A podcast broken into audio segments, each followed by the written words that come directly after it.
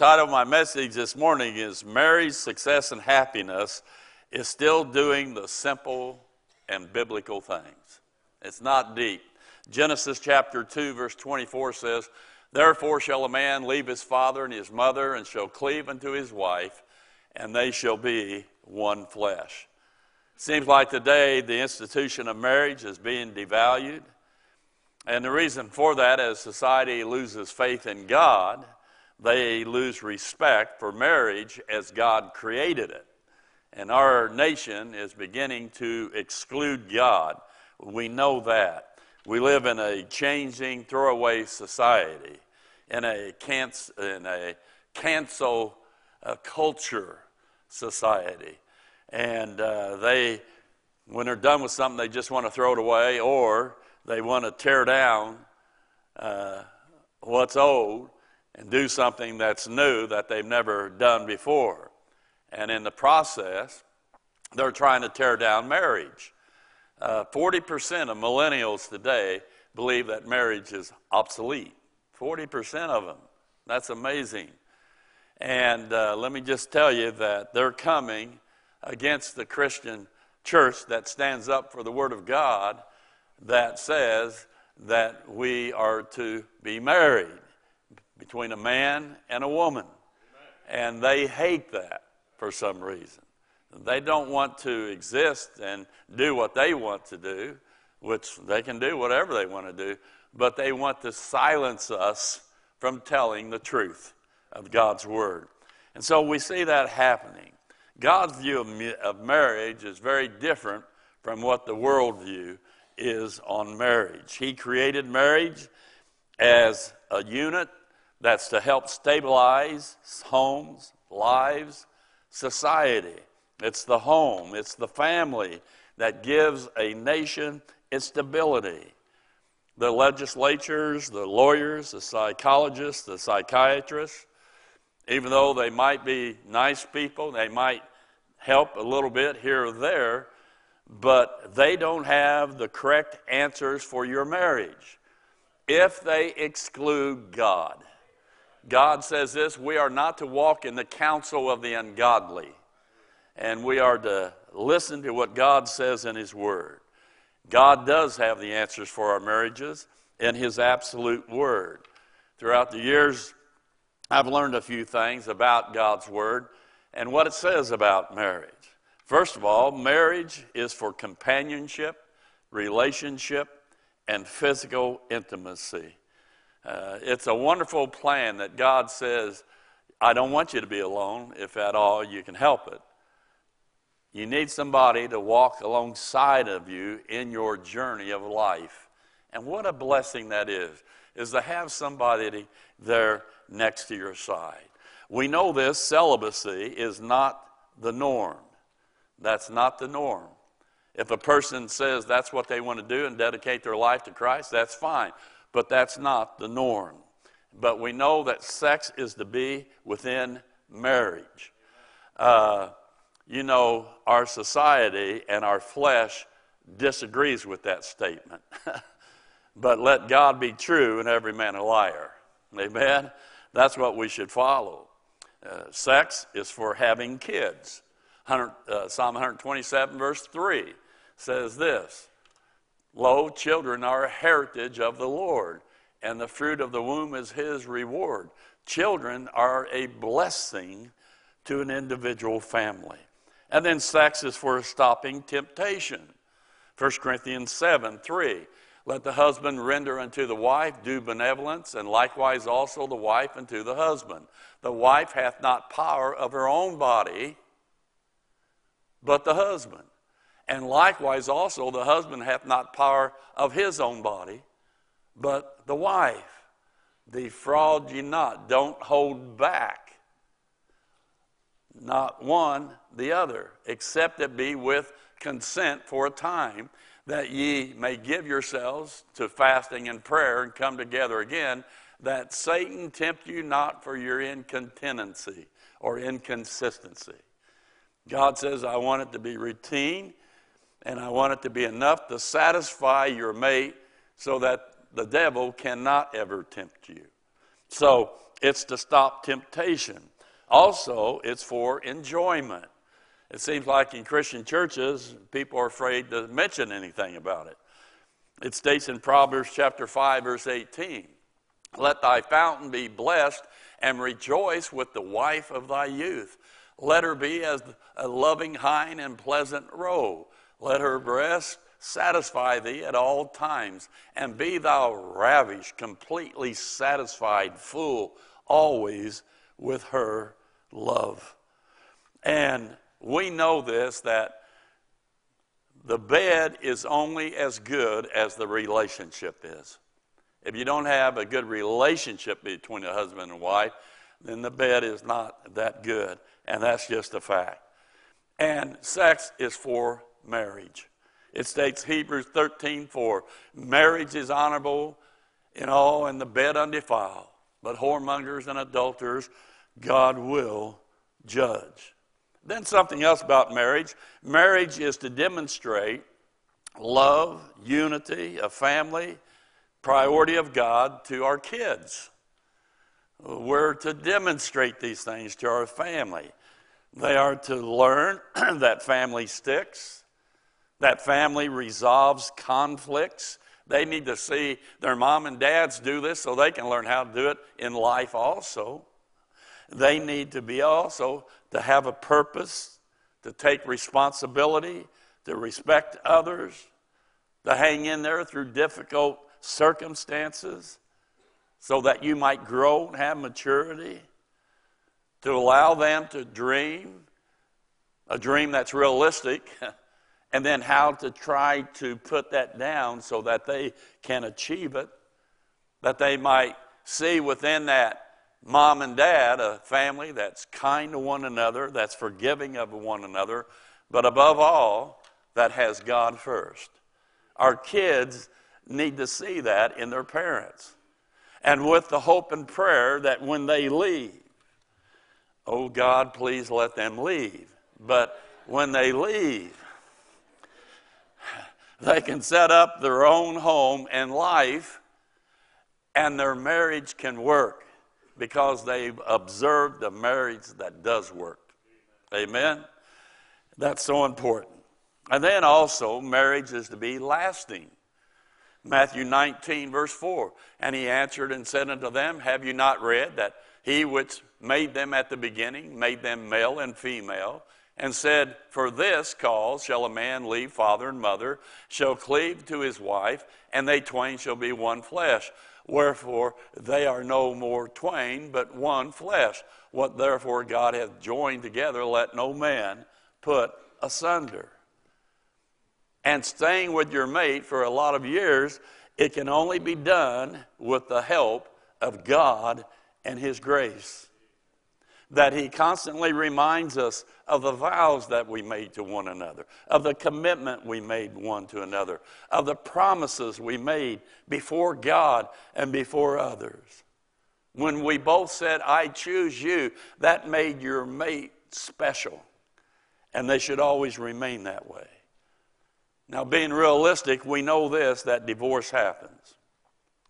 We, un- we understand that. We understand that in lives, problems come.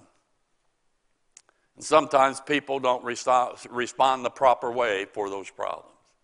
We know that there are somewhat innocent people who really tried to make their marriage work. But yet, you have to have both in order for it to work sometimes, right? And so we understand all of that. Where sin abounded, grace did much more abound. I'm grateful for that. We're not here to condemn anybody who's been divorced. As a matter of fact, probably half our church has been. But we're here to help and we're here to love you in Jesus' name. Amen. You remember Christ said to the woman being taken in the very act of adultery? He said, Go and sin no more. And so just say in your heart, though, just say from this point on, from now on, we're going to do what is right, what God tells us to do. And God will honor you regardless of where you are in your life. Also, marriage is choosing the right partner. That's very, very important. You know, your goal is different from a lost person's. Your goal should be you try to marry somebody who's a believer, who's a true believer. And your goal is different than a lost person because now that you're saved, you have the Holy Spirit. And the Holy Spirit will teach you the way to go. Whereas a lost person doesn't have the Holy Spirit. And so they just go by the worldview. And that creates conflict and friction at times. Since you are different, the saved one will say, Well, listen, uh, we want a home that honors God. Whereas the lost person, uh, they say, I want to take care of my own desires first. the saved person will say, I want kids to grow up and want to be saved. Whereas the lost person said, Well, listen, just don't influence them. Don't tell them what to do. Just, just let them choose on down the line here. But the saved person says, You know, I want to go to church. I want to learn. I want to be faithful. I want to fellowship with other Christians. Whereas the lost person says, Isn't Christmas and Easter enough go? And by the way, don't give any of that money away. this little saved person says, You know, I want Christian friends. I want activities that I know can be clean, that we can trust, that we're going in the same direction. Whereas the lost person says, Well, those Christians are weird. You know, I, I want my old friends. You know, the one who loves sports. You know, we love our guns and we run and we drink and we gamble and we play around. If you go follow that, your marriage is on a downhill. You're done for if that goes, is the case. Some say, people say, oh, but I love them so much. I'm sure our love will conquer, solve all of our problems and differences. Can we have a good laugh now? oh boy. It goes from then, all my love, to romance, spark, to routine, fizzle, to roommate, flat. Somebody said this, I really like it. Love is blind, but marriage is an eye opener. Amen? It's an eye opener. If a marriage today makes it, it won't, because, it won't be because your mate is cute. It, may, it, it just won't. It will only make it if you and your mate draw close to God. And as you draw close to God, you draw closer to each other. Marriage calls for romance. you all like that romance? You know, when you're dating, you first get married, everything's so exciting. Then, after a few weeks, reality sets in. And you begin to see the bills. What? Insurances, car insurances, home insurances, health insurances. It's unbelievable what it costs to live today, isn't it? It's tough, it's rough. I know that. But romance means this it means looking proudly at your mate. You honor her, him. They're special. Romance is touching, a warm embrace, a clasp of hands. Romance is you telling them you love them. As one guy in counseling session, the counselor said, Listen, your wife needs to hear from you that you love her. You never tell her that you love her. He said, Well, I told her three years ago. If I ever change my mind, I'll let her know. That's the way some fellas think. but our mates want to hear that we love them. Romance is doing things for and with them. Our mates should be our best friend. Amen? Should be our best friend. Some people just can't go out and be alone together. They always have to have somebody around. Uh, but it should be just you and your mate at times to be able to what draw closer together. And then by respecting them. You respect them because of who they are. They're a child of God. You respect them because they're saved. You respect them because uh, they're your mate. You respect them because they also have an identity. And we don't want to push that in the background at all. Now, marriage, responsibility of the wives. I want to talk to the wives first of all this morning. Is that okay? Fellow said, I wonder why women pay more attention to beauty than they do to brains. She said, Because no matter how stupid a man is, he is seldom blind. I thought that was good now, okay?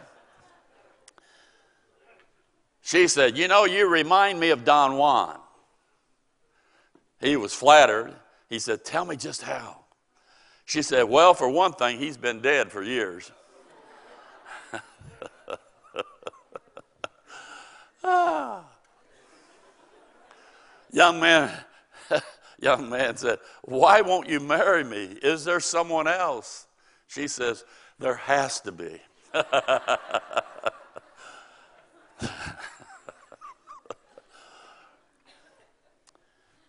A successful marriage is more about finding the right person, but it's yourself being the right person. The wife is to do her best to assist her husband to help him become successful, to help him be fulfilled, to help complete him. You, as a wife, you're a key. You're his encourager. You're his support. You're his partner. He's your ministry. You're to be involved by praying for him. Nobody knows him like you do. Nobody can pray for him like you do. You need to pray for him, be involved in his life. But the greatest thing is to make a home, a place of peace, of refuge, and of love, ladies. I was talking to somebody today, not just to be repeating something, but uh, they said, Well, I'm, I, I, I'm, I'm a homemaker. I said, Praise God. Somebody wants to be a homemaker. You don't hear that too often today. Titus chapter 2, verse 4 and 5. That they may teach the young women to be sober, to love their husbands, to love their children, to be discreet, chaste. What's that? What, what's that say, God? Keepers at home. God's Spirit just dropped that in my spirit one day when Zach was talking about it. And uh, I'm kidding. That's almost like a no no today. What in the world's going on? The wife is to allow her husband to lead because she understands God holds him accountable and responsible for meeting the family's needs, for the protection of you. God holds him accountable for the spiritual leadership of the marriage. And when he stands before God as a wife, I want to have done everything I possibly can to help him to be able to stand good when he stands before God. It doesn't mean the wife is a doormat, uninfluential intellectually inferior or unequal to the man. Doesn't mean that at all. God has set up this order for a reason. 1 Corinthians 11:3 says this, "But I would have you know that the head of every man is Christ, and the head of the woman is the man, and the head of Christ is God." Man is to be the head of the home. Proverbs 18:22 Whoso findeth a wife findeth a good thing and obtaineth favor of the Lord. Proverbs 31. Who can find a virtuous woman? For her price is far above rubies. Verse 25 and following. Strength and honor are her clothing, and she shall rejoice in time to come. She openeth her mouth with wisdom. In her tongue is the law of kindness. She looked she looketh well to the ways of her household, and eateth not the bread of idleness. Her children arise up and call her blessed, her husband also, and he praiseth her. The position of a woman who takes care of her husband, takes care of her home, it's priceless. And especially today. I'm not saying a woman can't work, I'm not saying that. But somewhere along the line, that home is your responsibility, ladies. Some way you have to get that job done if you want to follow God's ways. 1 Timothy 2, verse 12 But I suffer not a woman to teach, nor usurp authority over the man, but to be in silence. For Adam was first formed, then Eve. And Adam was not deceived, but the woman being deceived was in the transgression. You see, the reason that God has set up this order was because Adam was first, that gives him originality. He's the leader, but also because the woman was deceived. And as a consequence of that deceived and falling into sin, she is to follow her husband's lead. I'm not getting any amens. I can feel daggers about this time. And by the way, it's a way of life for all of us. All of us are under somebody. When we go out, we're under the laws of the land, laws of the police, the laws of our government in certain circumstances, and so on. We're always under somebody. Ephesians 5:22. Wives, submit yourselves unto your own husbands as unto the Lord. For the husband is the head of the wife, even as Christ is the head of the church, and he is the savior of the body. Hello? Anybody believe the Bible? But also Ephesians 5:21 that Carol reminds me, submitting yourselves one to another. So submission comes from both ways at times, doesn't it? There's a give. I told you before that Carol is to be submissive to me as long as I tell her and ask her, What do I do now? And then the responsibility, marriage responsibility of the husband. Can I get an amen, ladies? Amen. Yeah, I've hit you hard. Okay, now let's hit the man just a little bit. You know, the men used to always complaining to me. Says, why on Mother's Day you just lift the moms up and it's good, good, good, but when it's time for Father's Day, you hammer us and almost send us to hell.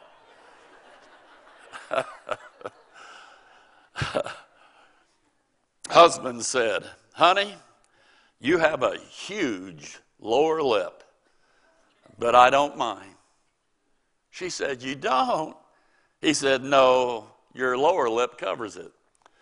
But I just thought I'd say that. You'll get that. I thought that was funny. The girl said, You finally asked daddy for my hand in marriage? What did he say? The young man said, Not a word. He just fell on my neck and sobbed. the wife said, Honey, I dreamed you gave me a $100 for summer clothes last night. You wouldn't spoil that dream, would you, dear? The husband said, Of course not, darling. You may keep the $100.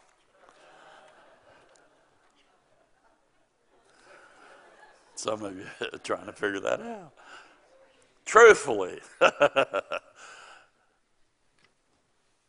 for the men, to my wife, she's the main responsibility outside of Christ, of course. She's my main go. Her welfare is my main responsibility before all others and other things. I'm to observe, to evaluate her needs, her strengths, her weaknesses, her gifts, her fears, her dreams, 1 Peter 3 7 says it like this Likewise, you husbands, dwell with them, your wives, according to knowledge, giving honor to the wife as unto the weaker vessel. That weaker just means she's gentler, she's feminine, she's not masculine. And as being heirs together of the grace of life, that your prayers be not hindered. It's my responsibility to do my best to help meet the needs of my mate. And that takes time, that takes effort, that takes focus. I have to stop focusing on myself and focus on my mate. God wants me to do that. And love for her. Men, we're to love our mates as much as Christ loves the church. Meaning, we're willing to sacrifice whatever is necessary to sacrifice and meet her needs. You say love, where is that found in the Bible? We just read it, Ephesians 5:25. Husbands, love your wives. Husbands, we're to love our wives. I'm willing to give whatever's necessary to make my wife happy or fulfilled or steady, whatever.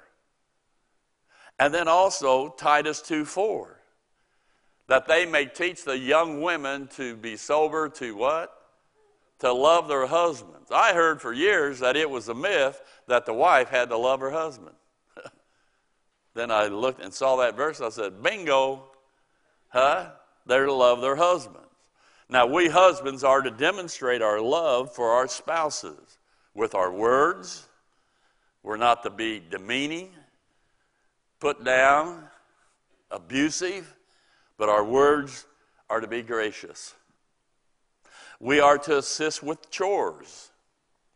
When's the last time you ever said, How can I help you, honey? How can I help you? We also, by allowing her to be part of our life, we need to understand this marriage relationship and journey we are, we're on is a partnership. We're a team. We do this together. Also, don't compare her with other women unless to praise her. You need to be a one woman man and don't make her ever doubt. Amen. As I've said before, don't be like Eve who counted Adam's ribs every night when he came home from work. She said, Are you seeing somebody else? he said, Who else? Continue to thank her for all the things she's done to help please you. When's the last time you ever said, honey, I want to thank you for all your hard work? I really appreciate it. And that way you're not taking her for granted, are you? Also, continue to thank her for those things, but also seek your wife's counsel. Your wife is your best friend, and she sees things you don't. But when you put your thinking together, you're completed. Now, men, don't miss this. As a leader, lead. Not as a dictator, not as a king, not as a boss, but you're shepherd. Follow me because I follow Christ. And if you men don't do that, that's when row, R O L E, reversal takes place. All of a sudden, you begin to see the woman begin to lead the home, and the man seemingly becoming feminine and a wimp. And by the way, because men have vacated responsibility, wives have had to step up to make sure things get done. And that's a shame to us men. Amen? Husband, this means, as for me and my house, we will serve the Lord. That's automatic. Sunday comes, get up. Let's go church. Well, I don't feel like it, Dad. Get up. We're going to church. That's what we do as a family. Amen? What's the problem here? It means you try to live biblically. You try to solve problems in a biblical way. You don't follow the world's view of life. You follow God's word as the view of life, and you lead in that direction. But all important is your relationship to God. As a man, you need to be saved. If you've never been saved, you'll never be what God wants you to be. You might be nice, you might be kind, but in the end, you didn't do it God's way. The Bible says you're a sinner and you're on your way to hell. But Jesus Christ was sent by the Father to die for your sins, be buried, and rise again, so that your sins can be forgiven if you would believe in Him and His work. You need to be saved. Then you need to be surrendered. There ought to be times in your life when God speaks to you through His, Word and you're willing to say, God, here I am, all of me. You can have it. God, you're Lord. Whatever you want from me. I'm dying today so you can live through me today. Then we need to be sound in our faith. You need to know what rightly dividing is about. You shouldn't walk around and say, Well, I'm not sure. Well, I'm not sure. You're the leader. You should know. If you don't know, you find out. you come, you learn, you dig, you grow, you mature. No, that was for Israel. This is for the body of Christ today. Then you need to be serving. God's given everybody a gift. You can do something somewhere. Uninvolvement leads to uncommitment. That's just automatic. And then you need to be seeking. Always seeking God through His Word, through your life. Paul says, listen, I'm forgetting those things I've ever done in the past. I'm reaching forth the things that are ahead. Paul says, I'm not perfect yet until I get to heaven.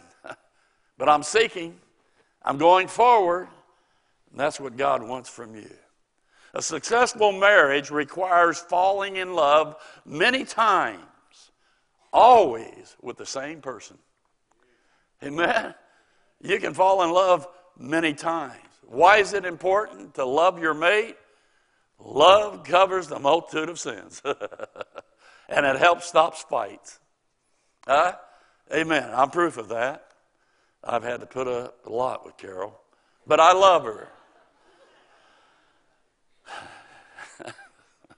You know that's a lie. Your decision is we're making divorce from this point on not an option for us.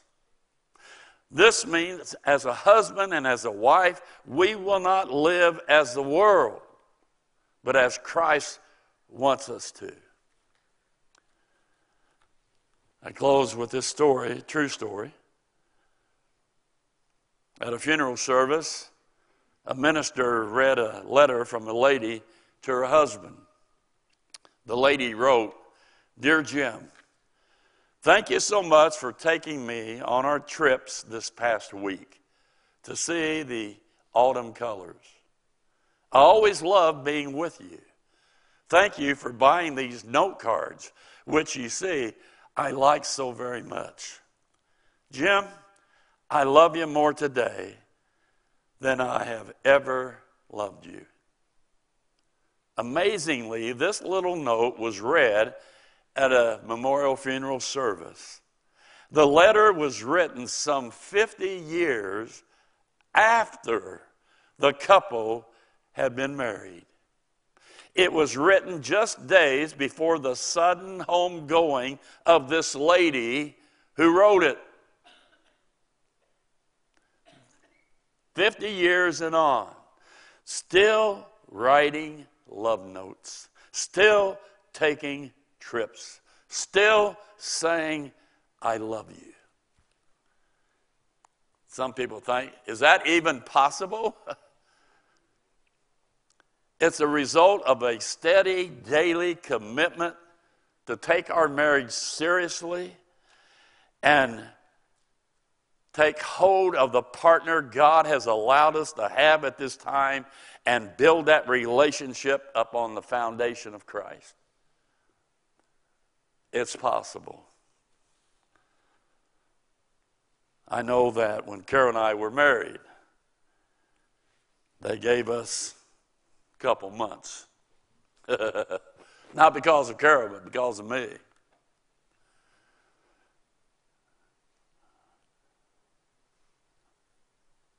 I had never learned to write in different areas. I allowed the world, the flesh, the devil to control me all my life. But I was a nice person. I don't know why Carol fell for me, but I'm so grateful she did.